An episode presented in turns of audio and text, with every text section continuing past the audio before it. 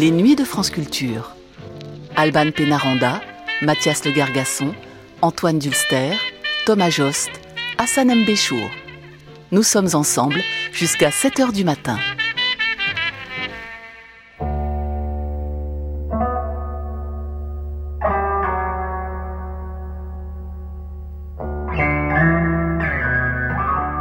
Vivre en prison. Une nuit d'archives proposée par Mathias Le Gargasson.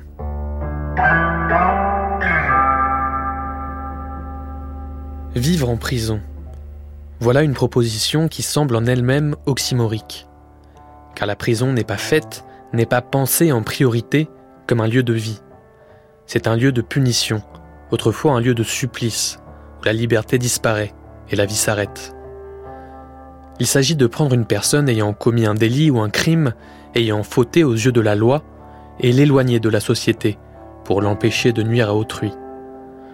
C'est pourtant de garder un lien avec lui qui permettrait à celles et ceux qui sont incarcérés de garder les pieds dans le réel, de ne pas confondre la prison avec la vie, la vraie. Car voilà toute l'ambiguïté de cette formule, vivre en prison. La prison est un lieu clos, doté de possibilités limitées, où la liberté fondamentale de tout un chacun est supprimée. Développer des relations interpersonnelles, maintenir des liens familiaux, amoureux, tout devient un défi. La prison n'est pas qu'un lieu d'enfermement physique, un labyrinthe infranchissable de murs et de portes, mais aussi le déclencheur d'un enfermement mental et social.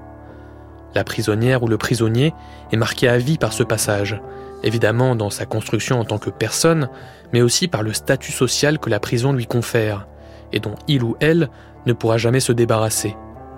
Pourtant, en France spécifiquement, au lendemain de la Deuxième Guerre mondiale, il y a une vraie volonté de changement du système carcéral, menée notamment par d'anciens résistants qui avaient été eux-mêmes incarcérés sous le régime de Vichy.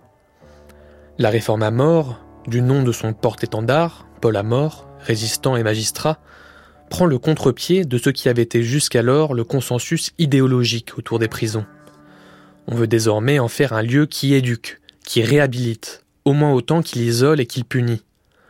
Le but est d'humaniser la prison et dans le même mouvement d'humaniser les prisonniers, que l'on voyait jusqu'alors comme des moins que rien, parfois du vulgaire bétail.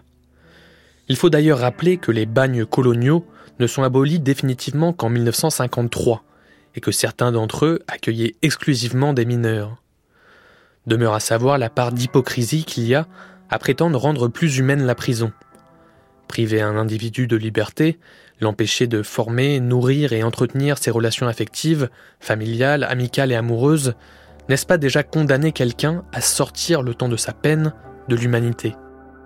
C'est cette question que tente d'explorer cette nuit, qui, après une courte mise en contexte historique, donne la parole quasi exclusivement aux détenus des prisons françaises de la deuxième moitié du XXe siècle l'occasion de mesurer l'impact véritable de ce soi-disant tournant humaniste de la prison, et surtout d'écouter s'élever une parole qui ne franchit que rarement l'enceinte des bâtiments souvent vétustes qui les enferment. Vivre en prison, donc, c'est tout de suite dans les nuits de France Culture.